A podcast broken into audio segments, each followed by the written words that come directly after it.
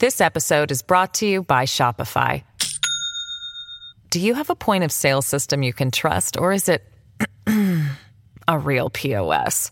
You need Shopify for retail. From accepting payments to managing inventory, Shopify POS has everything you need to sell in person. Go to shopify.com slash system, all lowercase, to take your retail business to the next level today. That's shopify.com slash system.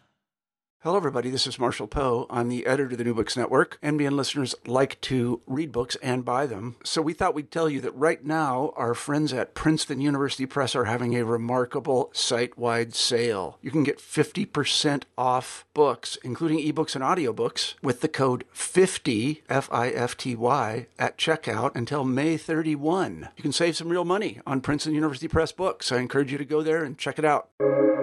Welcome to the New Books Network. Welcome back to New Books in Political Science, a podcast on the New Books Network. I'm Susan Liebell at St. Joseph's University, and today I'm joined by Dr. Nadia Brown and Dr. Danielle Casarez Lemi to discuss their new book, Sister Style The Politics of Appearance for Black Women Political Elites, published by Oxford University Press in 2021. Sister Style is about the everyday politicization of Black women's bodies and its ramifications for politics. All political candidates make strategic choices about how to present themselves to voters, but not all candidates have to, quote, weigh decisions about their self presentation alongside stereotypical tropes, cultural norms that denigrate Blackness, and European beauty standards, in addition to the historical legacies of racism, colorism, sexism, and heteropatriarchy. Unquote. Sister Style interrogates what the politics of appearance for Black women means for Black women politicians and Black voters, and how expectations about self preservation differ for Black women versus Black men, white men, and white women. For many Black women in politics, racist and sexist cultural ideas have been used to demean and fetishize them based on their physical appearance. They are oftentimes pressured into changing their appearance to look more like their white female counterparts. But Brown and Lemi highlight the agency of Black women candidates, and the book aims to reconceptualize how Black women political elites are thought about, assessed, measured, and evaluated. Dr. Nadia Brown is a, is a university faculty scholar and associate professor of political science and African American studies at Purdue. In July, Dr. Brown will be professor of government and director of the Women's and Gender Studies program at Georgetown University. Dr. Brown is also the author of Sisters in the State House, Black Women and Legislative Decision Making, and editor of three books Distinct Identities, Minority Women in U.S. Politics, Body Politics, and Me Too politics. She edits politics, groups, and identities, and is a founding member of uh, the At Women Also Knows stuff.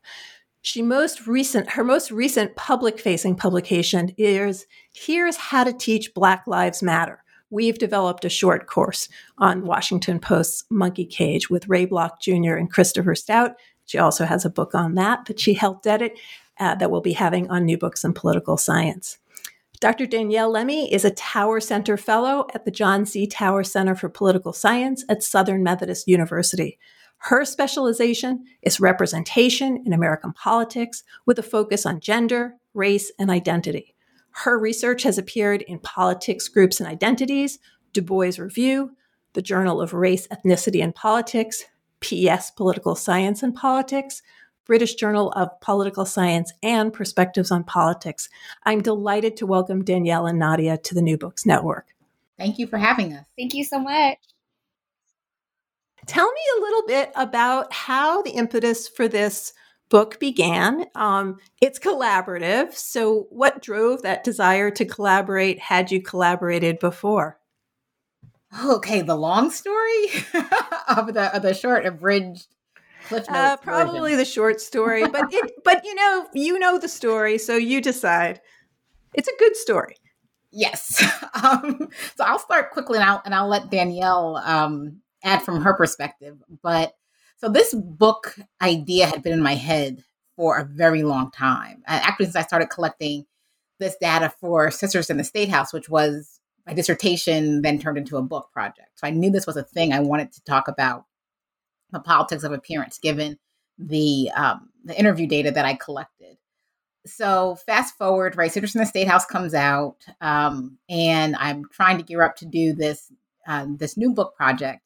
And in a very short time period, I think it was five years or maybe four years, I was in a really bad car accident and I had three kids.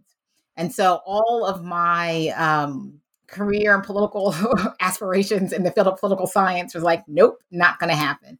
And I had a research design and like, this whole book mapped out that I just couldn't do given my life circumstances. And I'm so fortunate to have met Danielle, um, and she could tell this part if I think this is so so important um, to talk about the agency that uh, some junior scholars have. And after talking with her, and was like, "Do you want to write this together?" Right? She is a methods whiz kid, and she um, just brings so much to the project that this re-envision project that I had to do because my life circumstances changed. And to be really real, right, and honest, um, you know, it took me about like a year to mourn the project that I thought I would be writing. Um, but I became so energized by Danielle and her shared interest and her skill and her methodological skill set. And I thought that our, our joint projects would come together to make this a, a really good book. So I'll share how, how this went from my perspective. So I was a grad student. Um, gosh, this must have been after I defended my prospectus. And I I was studying, uh, you know, race, ethnicity, and identity in the state legislature. And in my work, I bring in multiracial politicians because we don't really have much work that interrogates like how does this work for politicians who you know have these multiple racial ethnic identities. And so, one of I think it was Nadia's PGI piece. It's more than hair. I had read that, um, and some of the themes that emerged from that were, were speaking to me because one of the the themes in the literature on multiracial identity is that people ask, you know, so-called quote unquote multiracial people, like, what are you? Because they can't interpret their appearances. And so I had done some field work, and before heading out to do my field work, I had read Nadia's first book, and I loved it. it. It, really influenced like how I was thinking about how I was going to ask like these legislators all these questions about their lives. But it was also helpful for me because I was like, I've never done this before. Like, what do I do? Do I just call them? Do I just like show up? Right. And so Nadia's appendix and like the write up was so detailed that I was like, okay, I feel like I can start with this. And so, you know, I went out and I was working on my dissertation and then I was like, okay, I need I need some feedback. And so this is very common, I think, um, for like junior women of color. Like we are very like eager to get feedback on our work. We want critical feedback. Like we want the critique, but it, sometimes people just don't give it to you. Sometimes you just get neglected. You get flat out ignored. And so I just cold emailed Nadia and I was like, hey, you know, I'm Danielle Lemi. I read your book, blah, blah, blah. Would you be willing to read my paper? And she was like, yeah. And then she got on the phone with me and I was like, oh, that's so nice of her. And then, you know, we kept in touch and like, as I continued working on my dissertation, like my interests were starting like to converge with Nadia's interests. Um, and then it just kind of worked out that way. And and I just want to say how much I appreciated how the each of you write separate acknowledgments at the start, uh, and I appreciated both. I I think it's really important for all of us to talk about ourselves as people. Uh, before we started the podcast, we were talking a little bit about a, a new biography of Mary Church Terrell, and one of the points there is that she always thought of herself as a person, and she didn't want to just be a myth. She wanted to be she wanted to be understood as a mother. She wanted to be understood as an activist. She wanted to be understood as a policymaker. And I, I just really like the way the two of you are showing all of the sides of of who we are as scholars and you you you can't write out a car accident and we do our writing around the birth of children and the taking care of children and as you say Danielle the way your graduate program works, which you're very candid about, and I really loved that part. That this having somebody who can show you how you might do it and is willing to intervene and have that phone conversation can really change an entire career. So, anyway, I really loved how you guys talked about that, and I'm glad to share it with everyone here. Um, the book is organized around several questions, and these are your phrasings of the questions, so I'm just stealing it from you. But what are the origins of the contemporary focus on Black women's bodies in public life? How do Black women politicians make sense of the politics of appearance? Is there a phenotypic profile uh, in which most black politi- black women politicians fit, and how do voters process the appearances of black women candidates? Um, usually, a book in political science would sort of begin with the literature review on the topic, and then you know move to demonstrate what's distinctive about this study. But that's actually not what happens here because as you say in the book, this really is the first study to systematically look at the political implications of Black women's phenotypes. And there is no other uh, study um, in either political science or a related field that is making that connection between Black women's appearances and electoral politics. So let's start by you telling us a little bit.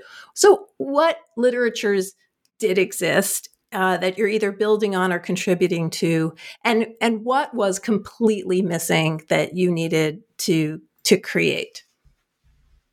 Uh, so maybe I'll start first, and Danielle, you can you can jump in too and, and add your perspective.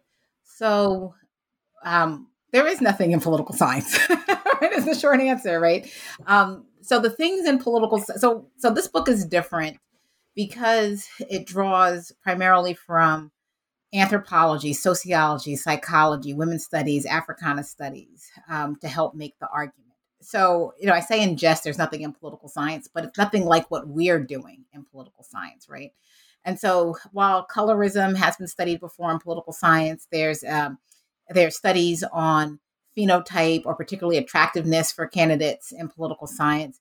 They don't take serious a uh, racial gender lens but understanding that race and gender are these social constructs that um, are not you know we're removing kind of this essentialist ideas about identity and really interrogating why this is.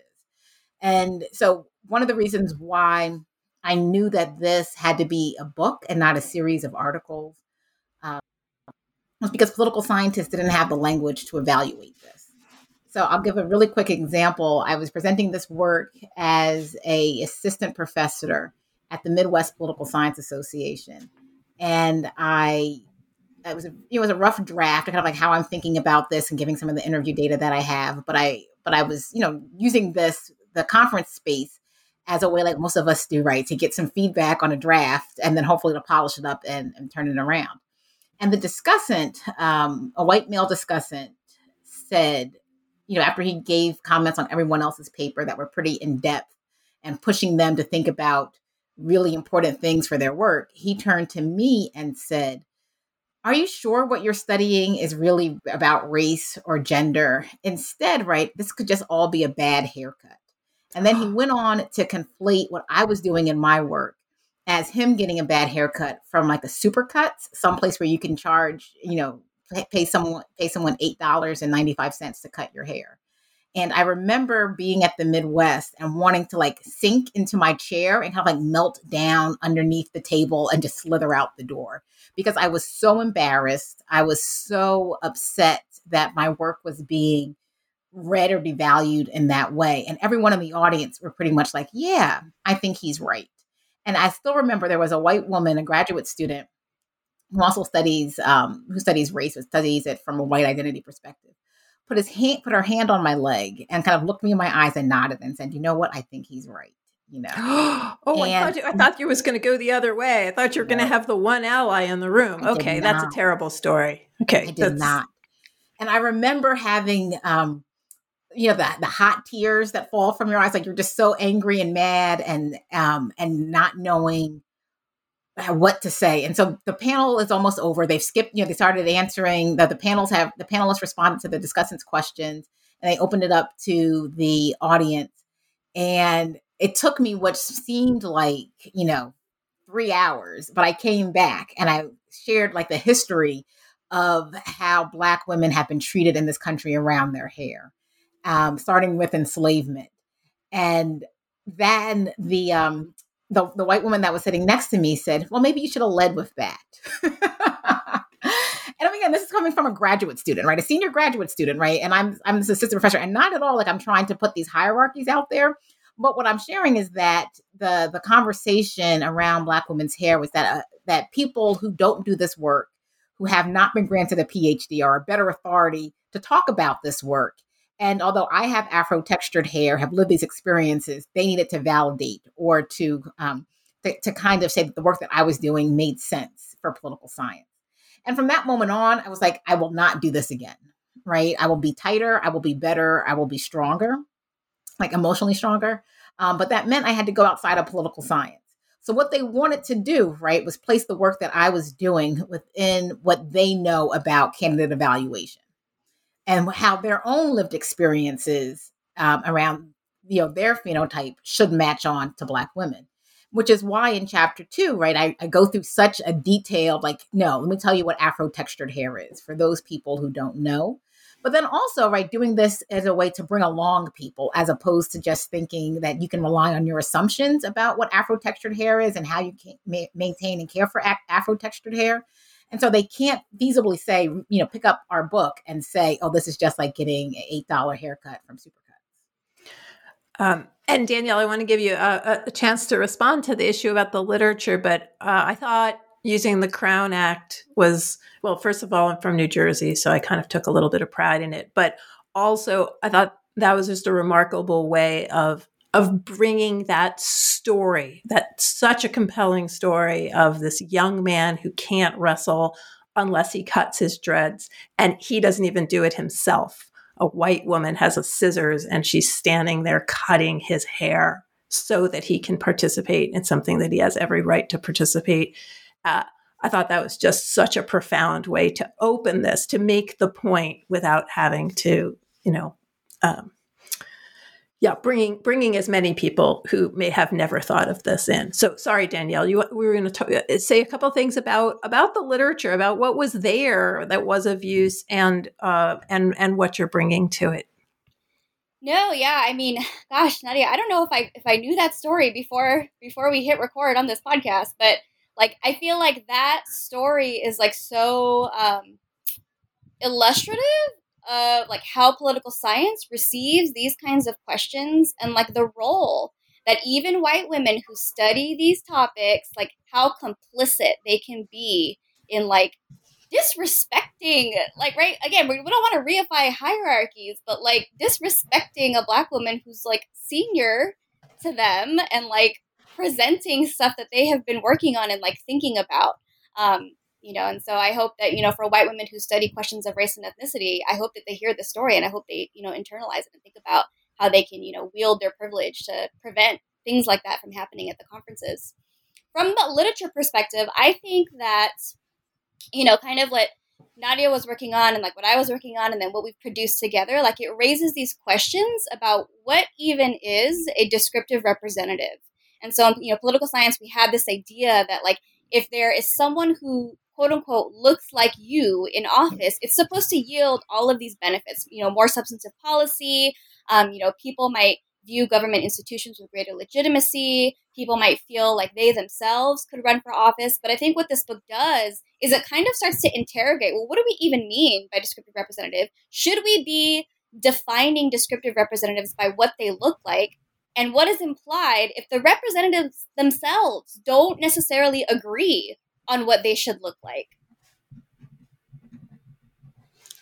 No, that's fabulous. And and I don't want to harp on this terrible uh, story at the Midwest, but I have reviewed so I had been discussant for so many papers that I think are just awful that I don't really find anything interesting. Yet I've always thought that my role as the discussant is no matter how alien this work is to me and my interests, it is to find what is interesting. That is our role as colleagues of each other. And so the level of disrespect there, it's, I, I can't even process the story right now, not having heard it before. But thank you for sharing it. I think it's really important. Um, you divide the book into two parts, and uh, and and Nadia's already touched on this a little bit. Uh, that you're you're the first part is interpretive, and you are pulling from many many different uh, literatures, not just in political science.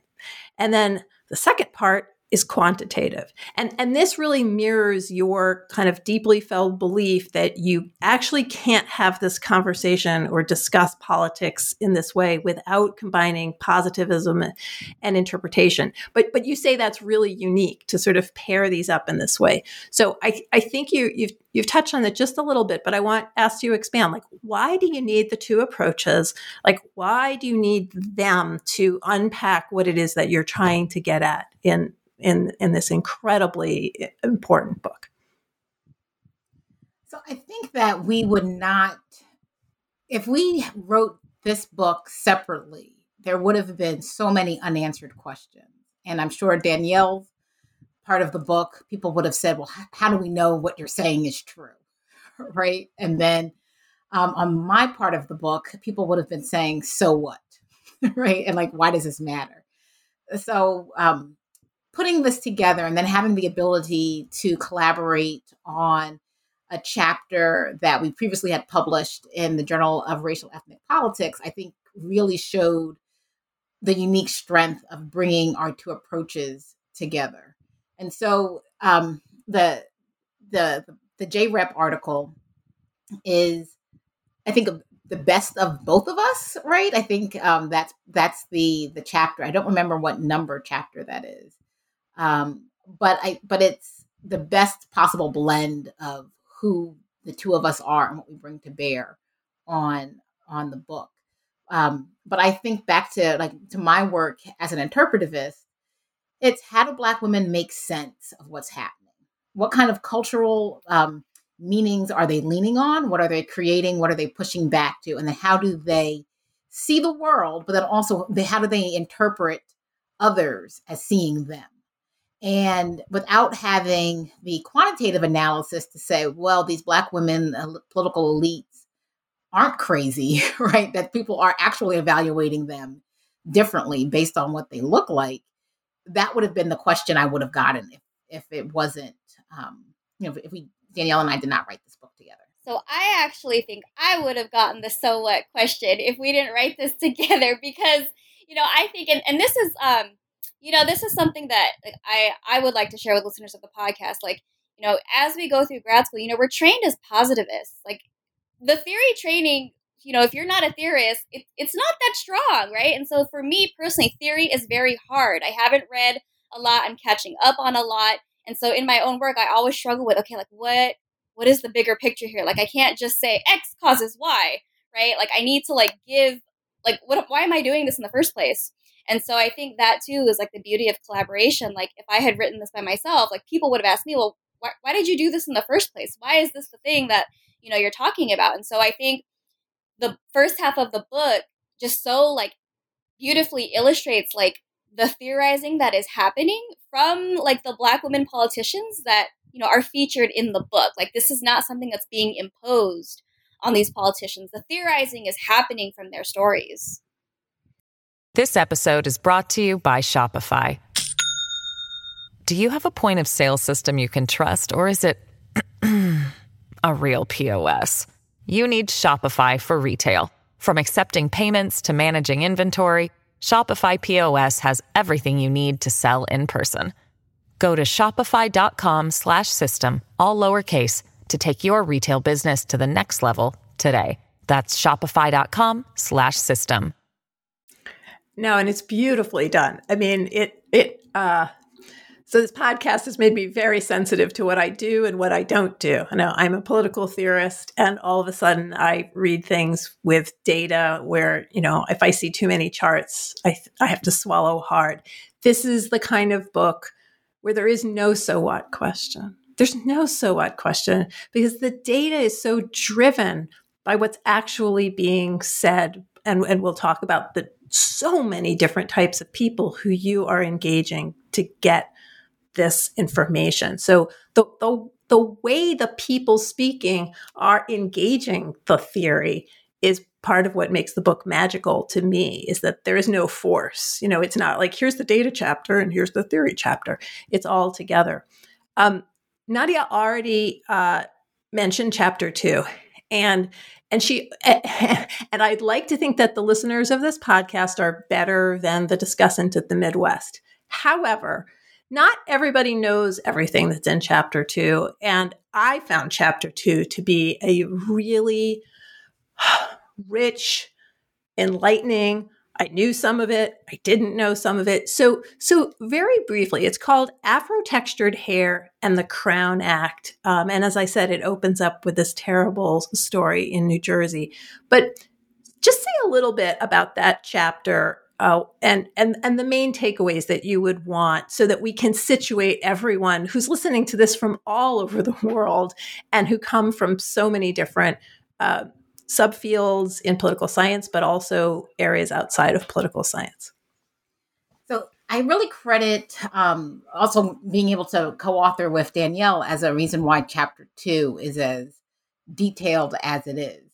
So I realized that um, you know I would write things that I thought were common knowledge, and I would critique others' um, misunderstandings or limited understandings of Afro textured hair and then Danielle would come through the chapter and like add little notes, like explain this more or do this more. Right. So writing with someone who doesn't have Afro textured hair really pushed me to be, I think, to make this chapter stronger. So off the bat, right, this is one of the strengths of collaboration with people from different social identities and positions. But one of the things that um, we know because of sociology literature is that most people, if they do not have Afro textured hair themselves or care for Afro textured hair, so I'm thinking about, um, you know, mothers or caretakers of um, biracial children or Afro um, or children with um, African descent and Afro textured hair, have literally no idea what it means to do and care for and maintain Afro textured hair. For most Americans, right, their first um, their first interaction with people seeing them do afro textured hair is either in college if they have a roommate who has afro textured hair or in the military right the same thing. But for most of for most americans right unless you are in the intimate spaces of people with afro textured hair you have no idea. And it's because right, we people with afro textured hair we don't do our hair in public right? You'll never you'll you won't see me uh, you know taking out my braids in class or doing a new you know installing a style someplace else right? Um, the way that you see, um, you know, those that don't have Afro textured hair, right, by caring for their hair and doing their hair on television or just like, you know, watching it at a, you know, a kid's sports track meet, right? And a girl pulls her hair in a ponytail or, you know, something else, right? It just happens behind the scenes. And you have to be in an intimate relationship with someone with Afro textured hair to even see the process. And so the I mean, and even knowing this, right, still having the benefit of having Danielle as a as a co-author really push me to to be more specific. But the other thing about this chapter was I did a lot of reading of um, beauty culture and um, beautician manuals, right? So I read way more than I think I would have ever done on how to care for and maintain and properly maintain Afro textured hair, which, like, side note, was a good thing to do during the pandemic um, as just a new reading hobby. um, but right, but but really the difference is right that Afro textured hair is coarser and it's cur- curlier, and in order to maintain health, it requires different kinds of manipulation or no manipulation at all. So you can't comb it if it's dry; it will break off or damage. You have to keep it oiled, keep it away from cotton textures. Um, it likes silk and satin. It doesn't like to be pulled and tugged in ways um, that aren't in protective styles that will um, keep the tresses from getting dry or breaking off um, or rubbing against something that isn't good for it. And that is much different, right? Because for people with afro textured hair, it's seen, you know, having adding oil to hair is seen as something you wouldn't want to do because their hair produces oil and requires it to be washed. Afro textured hair produces oil, but in smaller amounts, and it doesn't make its way down the hair shaft because our hair is so coily. And so, Afro textured hair requires adding oils and washing it less frequently, or washing it in ways that puts back in moisture that will allow for growth and health. And so, those differences um, again like art just aren't things that most people see or have interactions with in their day to day and so the misconception is that afro textured hair is dirtier because you wash it less frequently but the hair isn't dirty, right? It's not the the way that the hair grows growing up or out, right? Because it's coily or kinky. Um, is just different from straight hair that requires it to be washed more frequently because of the way that oils move through it much quicker.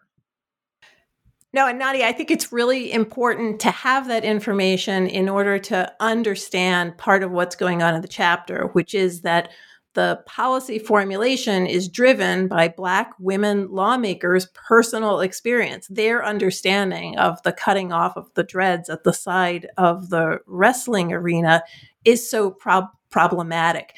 Um, let's just say uh, what the Crown Act is. It's not just in New Jersey; it's also been passed in other states. So, uh, Danielle, what what does it actually stand for? So, the Crown Act stands for Creating a Respectful and Open World for Natural Hair. And the Crown Act is a bill that was first started by then State Senator Holly Mitchell in California that was um, that would make it illegal for people to discriminate against people with protective styles or naturally afro textured hair in the workplace or in education and in housing right? would basically extend this to other federal protections around civil rights the crown act now is um, is the land the law in 20 states municipalities and um, local governments it's working its way through the federal legislature, um, and it's been passed in the House, and hopefully it will be passed in the Senate, and soon to President Biden's desk. Hopefully, fingers crossed, to be signed into law. Yeah, and at the end we'll try to talk about like what's happened since this book was published and and what you have to say about that. So, chapter 3 is called What Black Women Political Elites Look Like Matters. Um, and it it talks about respectability politics, but in this very multi layered way. And you discern these sort of six themes. And you're really working very hard on this tension between the difficulties of working within stereotypes but not being passive subjects. And that these are women who are using their agency to strategically navigate this historic set of stereotypes, current set of stereotypes, all of this. So say a little bit about the the six themes and and how it is that this seems to be the chapter for me that really explains like the politics of hair. Yeah. So what this so to be clear on the onset, right, that these women are strategic political actors, right? And and you're so right, Susan, right? Like this these are pragmatic folks who are doing politics, right? As a, so they're not these um, inactive subjects that politics is happening to. But Danielle and I want to be clear from the onset that the, what they're responding to is white supremacy, right? That they this is not a book about anti-blackness. This is not a book about you know having preferred you know uh, skin tone or hair textures, and that these women are apologetic for having kinky or coily hair or darker skin tone. No, right. What they're doing is they're recognizing that in order to get ahead in a white supremacist society, one that's also, um, you know, built on white heteropatriarchy, they have to comport themselves in manners that would allow them to be elected by a larger swath of people. And this also recognizes, right, that white supremacy is part and parcel of Black Americans' views of themselves and others, right? But calling it what it is um, for us was really, really important. And again, I think this is another reason why this just couldn't have been an article because I think it'd be really easy for folks to pick it up and say, you're airing dirty laundry, or these people are just anti Black. They don't like their curly hair. Um, or, um, you know, if they're trying to whitewash their, their, their look so that they'll be, um, they'll be elected and perhaps they themselves want to have more Euro, Eurocentric features. And that's not at all what's happening, right? And, and as you note, right, that these women are agents in what they're doing, right? They are acting out a politic. And so we draw from the work of Evelyn Higginbotham, who coins the or theorizes and coins the term the politics of respectability by looking at Black Baptist club women, right, in the Reconstruction era and Jim Crow. And these are women who are practicing white Victorian middle class norms, upper middle class norms, to say to, to white America, treat Black people with respect and dignity, right? If you are using our behaviors, uh, our, our, perso- our proposed behaviors as a way to kill us, to, to lynch us, right? To deny us our basic rights in this newly, you know, this newly multiracial democracy that was formed after the Civil War, quote unquote, then we need to, you know, if we act, if we outperform whiteness, then you need to treat us with dignity.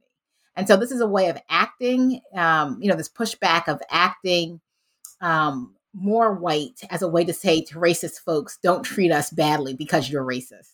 And so that was the action, again, like another pragmatic action that these women took at the turn of the century.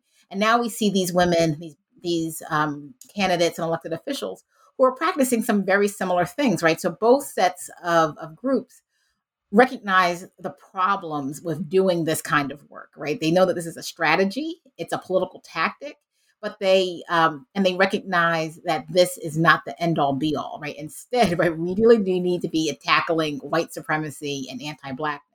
But in the interim, in order for me to do that, I have to get my foot in the room, right? I have to have a seat at the table, and that's what they're trying to do here.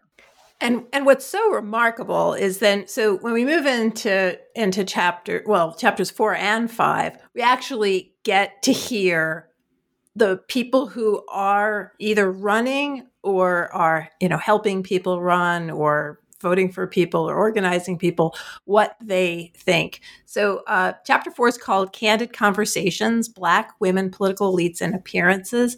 And there you're in Texas talking to the Black Women's Political Action Committee of Texas. So, and it's great. This is a great chapter. It's it reads like it's like a page turning novel, um, as if somebody wrote out an amazing play among these women who are sitting, and I can see them because you describe them so well.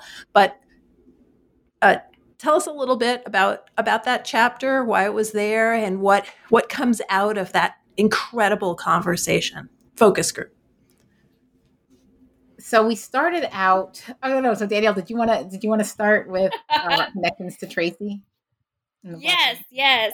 So big shout out to Tracy Scott. Thank you again, Tracy, for working with us on this project. So I'll give you a little bit of the the backstory of how this this relationship came to be. So um, I was a um, a postdoc at Southern Methodist a couple years ago, and I got an invitation to be on a panel uh, for um, the Black Women's PAC. They were having a summit in Austin, and at the time, like we were still in the early stages of the book, and I was like, if if I go to this panel, like I'm gonna talk about Nadia the whole time.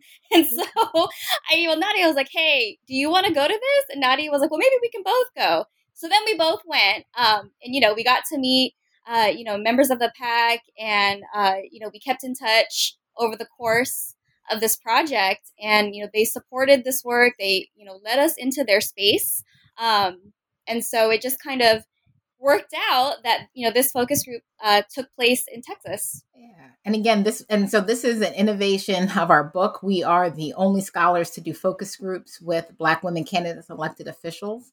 Um, and so this is also a, a, nov- a novelty because we're talking to these women on their own terms. We're letting them engage in, um, you know, what anthropologists call sister to sister speak.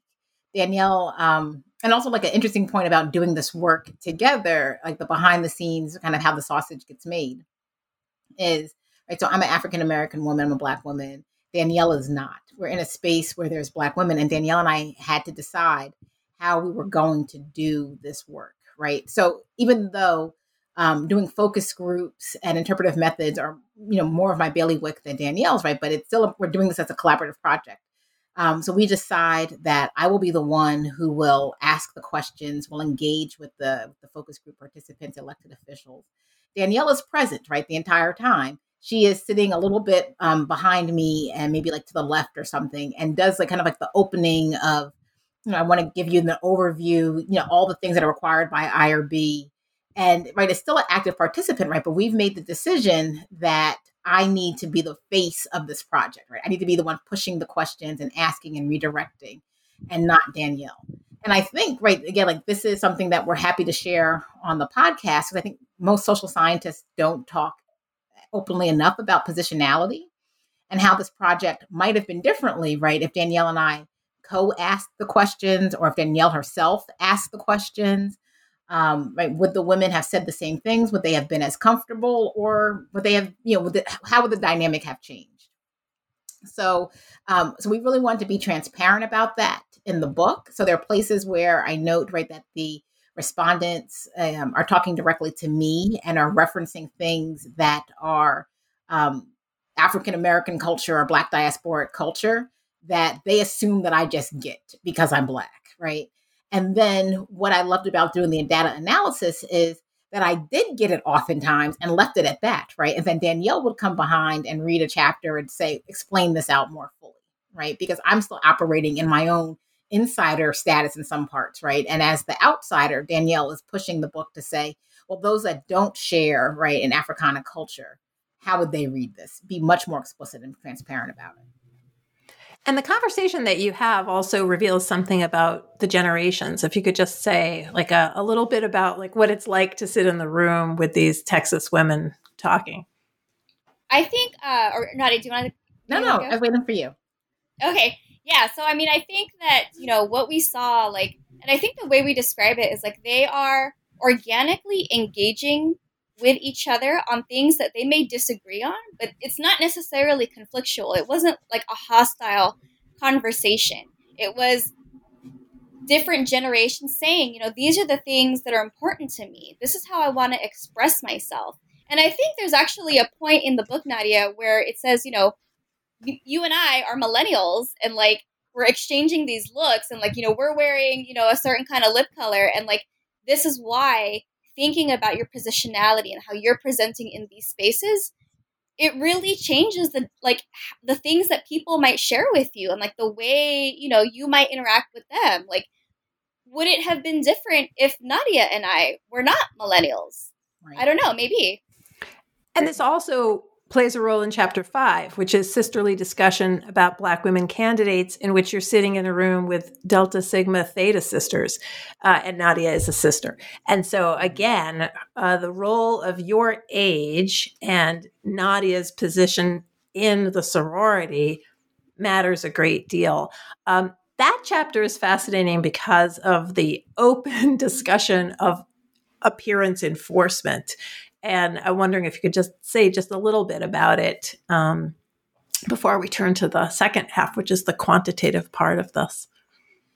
So what I, I loved about this this focus group were the um, the bonds that the that the sorority sisters already had, although right, they, they are bonded through you know the sorority Delta Sigma Theta Sorority Incorporated, but they don't have all have close personal relationships, right? And so it's a different kind of dynamic where people want to, you know, they're they're open and honest, but they aren't friends, right? They're, they they probably some of them won't hang out together outside of um, sorority functions and events because of a whole bunch of reasons, right? Um, but I think that that dynamic really allowed the conversation to flourish in ways that we probably would not have seen if it if it wasn't for that priori um, relationships. So yeah, so the part that uh, comes out is there is a younger millennial who is hesitant at first, right, to kind of push back towards these older women and to share, you know, first to find her voice, right, to kind of say, I want to get into the conversation, right? So that's part of it. The second part is, I don't think they understood what I'm saying. So let me rethink how to say it and then say it again. And then now let me say it forcefully, right? And then the, the younger women that are in the room are understanding that woman's position and are trying to help reinforce her. And the older women, you know, take a step back and they're like, hum, you know, let me listen to her fully, right? And they end with a very um uh you know, kind of a jovial, you know, they're they're kind of they're laughing at the end of, of this long conversation. Um, but it was so interesting because of how this like kind of tentative dynamic and had this pushback pull and then pull and push back and a pull.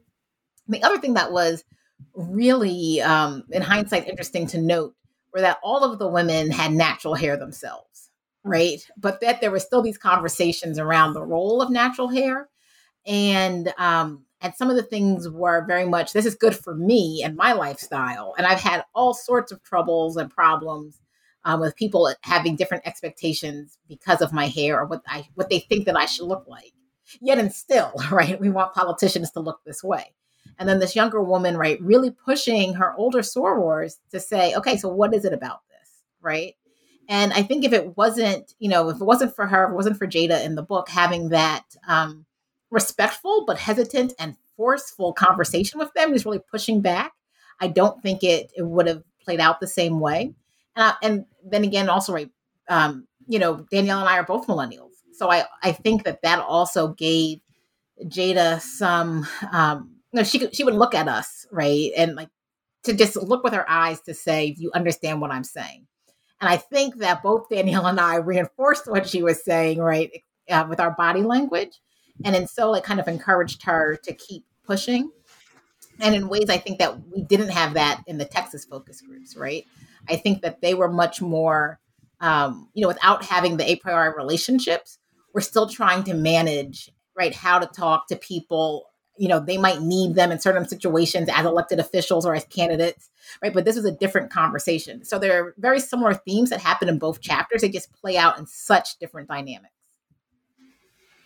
Um, after the focus groups and i agree nadia i hadn't thought about it as i was reading about it but it is as if that first focus group is it, it is more formal and then that next one is almost like stepping deeper in and and with with with women who have a bond even if some of them are not you know the best of friends but the that the organization creates a different kind of a bond that I hadn't really thought about it that way but that's that's that's absolutely right.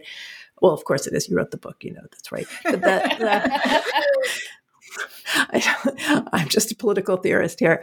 I, the next chapters, what's so interesting about the, the focus groups is you move from the focus groups to this very different kind of data. So this is where the book gets very quanty, but but in a way that really makes uh, isn't data for data's sake, but is data for ex- explanation sake, if I might put it that way. And and here you're really trying to show the ways that voters evaluate Black women by their skin tone and their hair texture. And you are focusing, that's why the book's called Sister Style, on hair being a particular part of scrutiny, which you've set up with all of these discussions about do you need straightened hair to be a candidate? And can you then be natural later? Now you're looking to, to gather uh, information on how people are actually perceived. And the first chapter has to do with uh, you taking the photographs of all of these people in one particular year and coding them and it's head spinning and danielle i i want to start with you on the difficulty of this kind of coding. Because when i started to read it i actually my heart started beating. I i, I it felt so fraught. Oh my god how are they going to code skin tone? And then they're going to code hairstyles.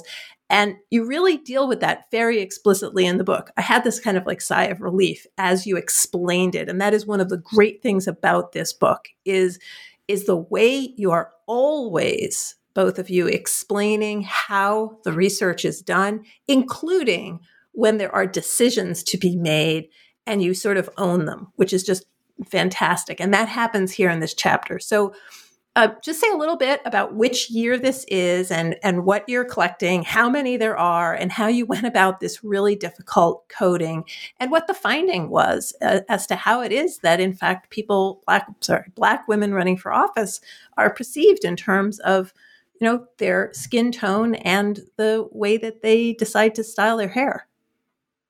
Yeah. So, gosh, the experiments were a lot, and the visual uh, analysis of the headshots. It was just a massive data collection for like all I want to say.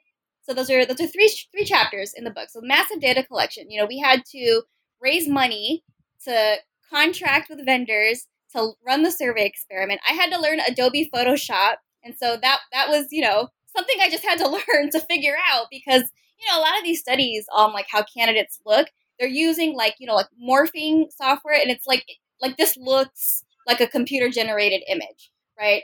And so like it was important like we needed like the people in our experiments like the photos that they were looking at they had to be looking at real people. And so I had to learn Photoshop to do that. And then we had to think about well, where are we going to get these photos? Like, you can't just get stock models and, like, you know, present them as politicians, manipulate their appearances. You have to have permission from people to do this. Um, and so, you know, I won't give it away in the book, but you, you can see who ended up being, you know, our candidate for for one of our experiments. Um, and so it was it was a lot of work. Um, when it came to the headshots, I want to say that the years the, year that that data set came from, it was from the website, um, a website that collected like a list of all the black women who ran. And I want to say it was 2018, if I'm remembering correctly. It was like 600 something photos. And so we had to think about okay, what's relevant here for the analysis? We need the photo, we need the electoral context, like where, what levels of office are they running in? And then we also need to think about like how are we going to measure skin tone? And so what we ended up using was um, uh, I don't know if, you would call it like an app or what, but we used this website called BetaFace, and we pulled like the HTML labeling of like the photo of the candidates, and then we mapped it to a so-called lightness value, and then we used the Massey and Martin uh, skin tone scale. One of the big challenges with measuring skin tone is that it's all relative. Like it could depend on who you are, where you are, like what comparisons are you making? Like what's light and what's dark? It's so subjective and contextual. And so you know i think in pol- political science we don't really have good tools to measure like skin tone. Like how do you measure how someone is perceiving that? Um, and so you know we kind of just tried to do our best with what we had.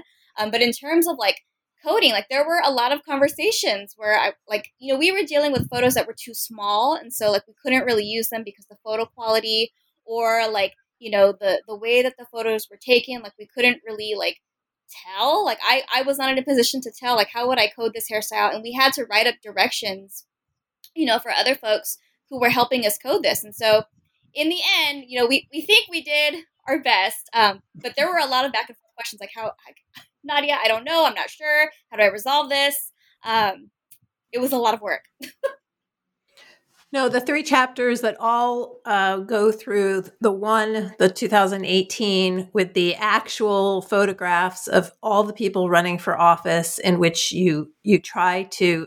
Uh, and, and you have all these backup methods because you have multiple people looking at the data. You have graduate students, you have Danielle. You have it's very it's it's actually way more precise than in a way you're making it out to be. So like I think you're being far too modest about the the layers that are created here. There right, there is no way to do this objectively. But what's interesting is that you own that and then you try really hard to find these different ways to to make it as you know as close as it can be and you find that that that the voters skewed light and they skewed straightened and then the two experiments where you're manipulating the images with Photoshop and you're lightening and darkening and trying to find out, okay, so what what happens when when we do that?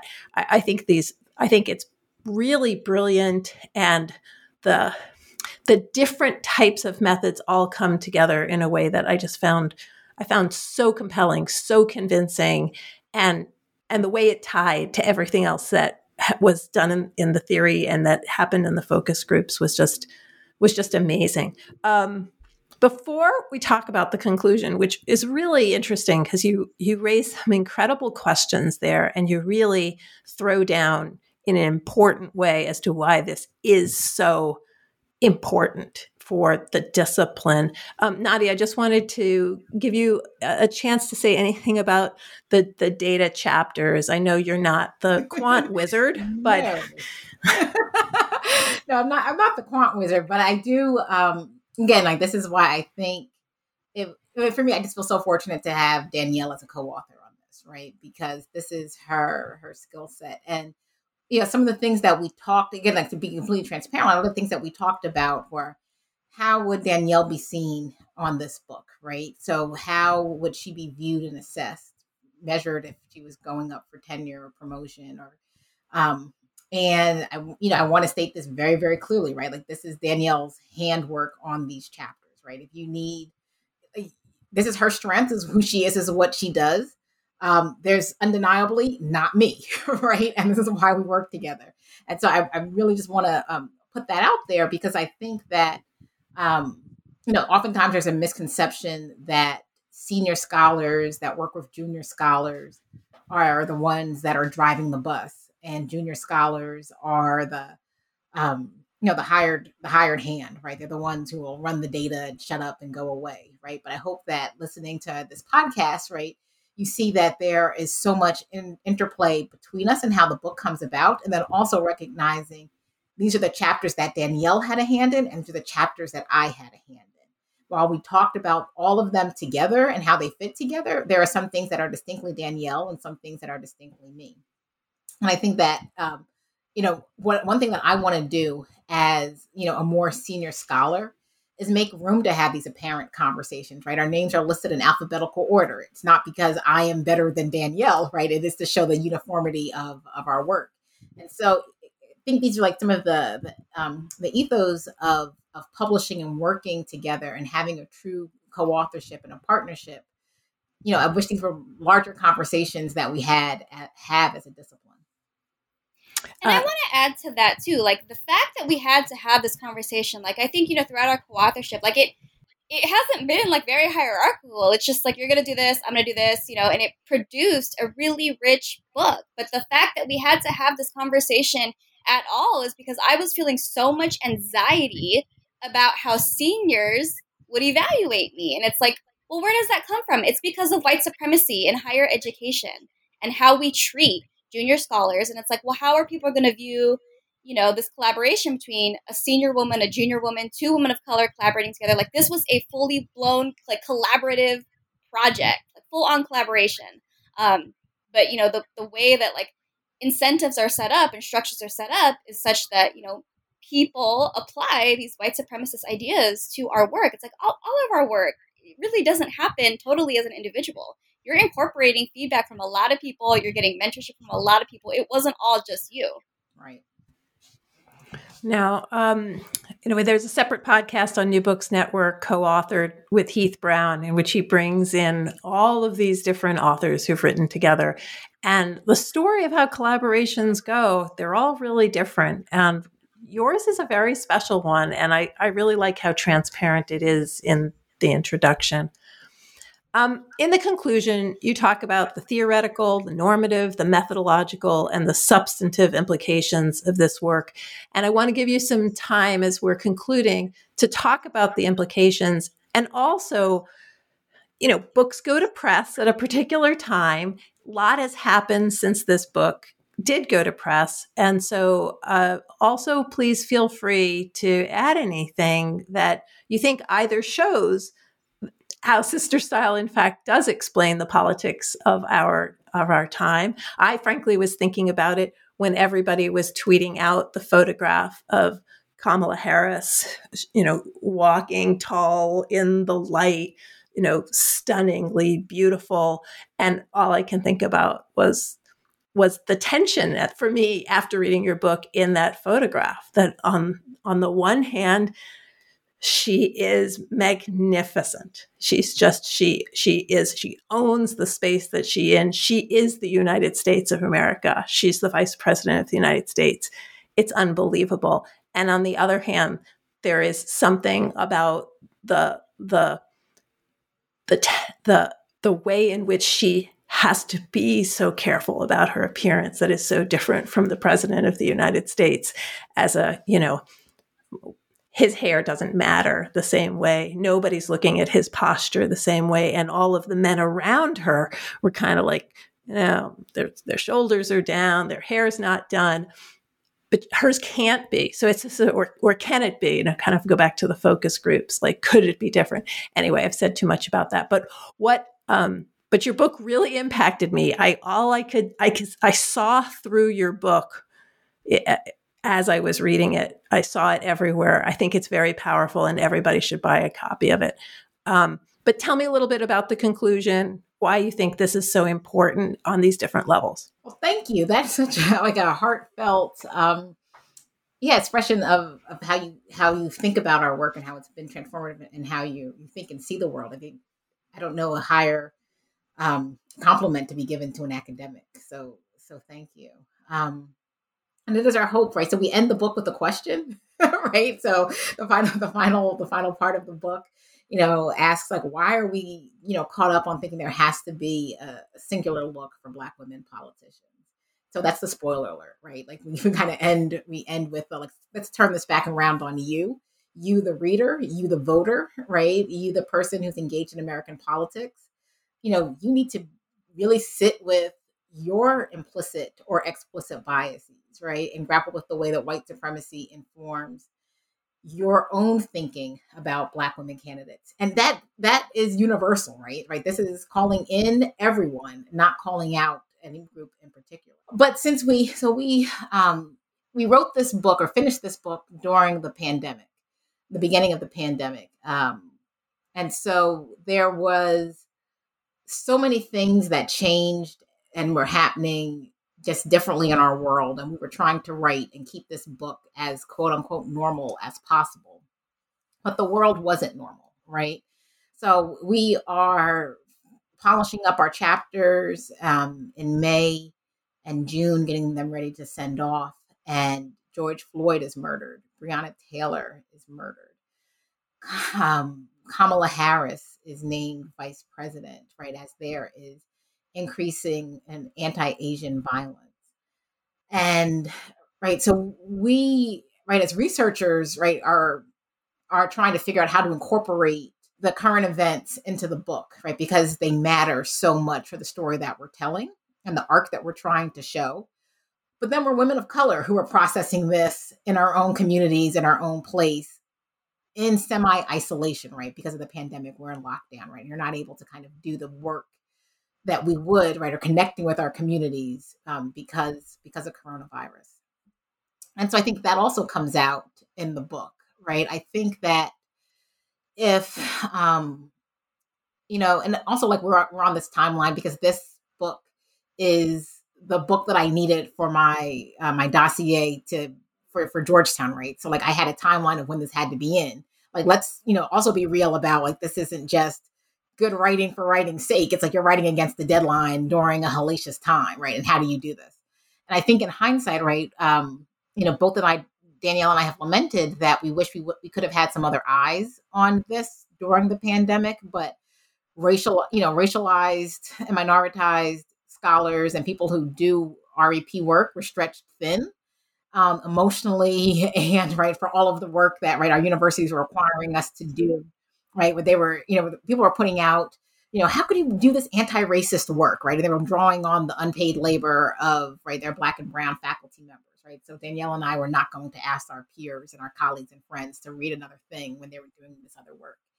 Um, and that also meant like we ourselves, right, couldn't sit deeply and process what all was happening um, in the ways that I think we would have done if we weren't under the time frame, the time crunch, and living in the time so um, so we do update chapter one, right, to make note that Kamala Harris then becomes the nominee. And then we update towards right the page proofs to say that now she is she's VP. But there would have been right a much more robust conversation around Kamala Harris and and what her historic first means and brings to the study and I want to be, be really clear, right? Not as a study of Kamala Harris herself, right? Like this is not, right, a very narrow case study on her. But instead, right, the things that she represents, the communities which she represents and comes from, would have probably have, have played um, more of, of a defining characteristic. Um, and I think both right Danielle and I have been critical of Kamala Harris, right? So that part would have would have come out as well, right? Kind of the ways in which she leverages identity politics and how other people view her, right? How other people view her. And again, I think it's um and again so fortunate that Danielle is, you know, was working together with me on this because Danielle the expert in biracial representation in politics, right? And so not just painting Kamala Harris in this flat, right? Like you are a black woman but really embracing, right, that Kamala Harris herself, right, says, I am Black and South Indian. And how do we grapple with this in talking about phenotype when it's so easy for her, for us to say, she has Afro textured hair, right? Even if it is, um, you know, a much more relaxed or less prominent kink, I'm going to lump her in here with the same way we would talk about Stacey Abrams, which is the way that we kind of start talking about the book or kind of start thinking about the book. Things just would have been a lot different. Um, and so I think when we when we have done our book talks, whether jointly or separate, we point out the t- we point out those contradictions, right? So the first slide that I that I walk people through is a picture of Kamala Harris and Stacey Abrams with the heading that says "Not all Black political women, Black women political elites are the same," and really walking through the importance of of this. And then again, going back to the question that we posed at the, at the conclusion, right? Why is there a gold standard, right? Let's check your bias and think about how these women are um, being pigeonholed and put in these boxes, but then are also pushing back. I can almost uh, imagine a different back cover of your book. So the you know the, the the cover shows all of these women all different. And I can imagine a back cover that shows photographs of Stacey Abrams and Kamala Harris and uh, like all of these different women who present and come at this differently because I think that is the point of the book is to is is to get to the point at which people would not um, would not vote based on this, would not have to consider campaign hair versus uh, once I am a congressperson hair, like that all of this could could change, which I think is part of what you're hoping for. I mean, I, this isn't just a work of political science of like, isn't this interesting? I mean, you want it to ha- to have anyway. I can imagine a, another the other side of the book. Um, Daniela, before we um, before we end, two things. One, any thoughts you also have about the conclusion and uh, and where we are, and also I'd like to know what your pro- other project is now. You know, you put this kind of project to bed, but you also have something else going on. So I'd like to hear about it as well. Yeah, thank you so much. So, gosh, I agree uh, with Nadia that you know, the end really is a calling in of all of us to think more critically about what we're studying, like how we're conceiving of representation. You know, I know Nadia shared that story in, in the beginning of this conversation about, you know, what happened at the conference. Um, you know, I've had experiences where people didn't ask me questions about my work, or people would be like, well, what is the point of this? And then Kamala Harris is named VP and then all of a sudden there is all this interest. And like you know we we could not have predicted that that would happen. We've just been you know steadily working on on, on this project. I've been steadily working on my project for years a very long time. Nadi's been working on this for a very long time. And then you know things change in the real world and people suddenly start paying attention. And so you know, I would say to folks listening to this, it's like stop being dismissive of the junior mm-hmm. scholars, especially who introduce these topics. If you don't understand it, you figure it out. Like, don't be so dismissive. And, you know, I don't know. Maybe that's not, you know, I, I don't know if juniors should, should continue to pursue topics that, you know, may not work out for them in the end. I don't know, but that's for them to decide, right? And so people should not be dismissing them um, and dismissing the kinds of questions that they ask because things change very quickly. Um, and you don't want to be that person who told that superstar you were you, you're going nowhere with this. You just don't want to be that person.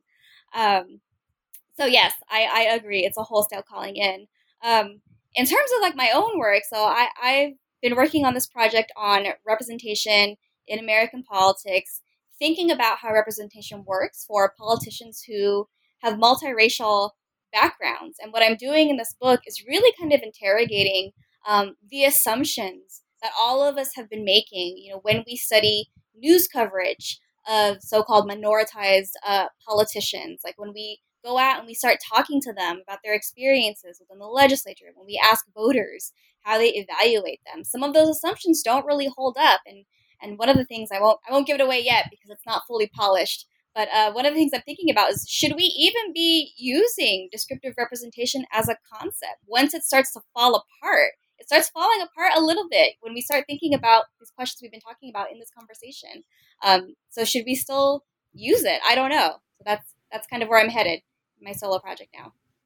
Uh, well, people who are department chairs on committees, hiring committees, should be looking at your CV, this book, and the other publications, the articles, because this is really important work. And and we shouldn't you know the energy that it takes for you to have to convince somebody to pay attention to your paper that is also something that people need to understand as something that is just like sucking blood out of your body and meanwhile asking you to continue to do the work. That that step that invisible step and that i think has been made very visible actually by the stories that you've both so thank you for candidly sharing. Um, Nadia, where, where, what, what project are you on besides moving to Georgetown, um, which is is quite the project, actually? Yeah, um, so I feel like I have a lot of balls in the air right now. I have a couple of projects um, looking at the role of uh, people of color, particularly Black women legislators, state legislators, in pushing um, and representing communities of color around COVID 19. I have some other projects that are looking at the role of Black women in identity based caucuses, um, so like the Black Caucus, the Congressional Caucus for Women's Issues, and um, and how do Black women use these caucuses as a way to bridge um, these identity based groups together. Um, and then I have this ongoing project forever with Sarah Allen Gershon, which I feel like needs to see a light of day.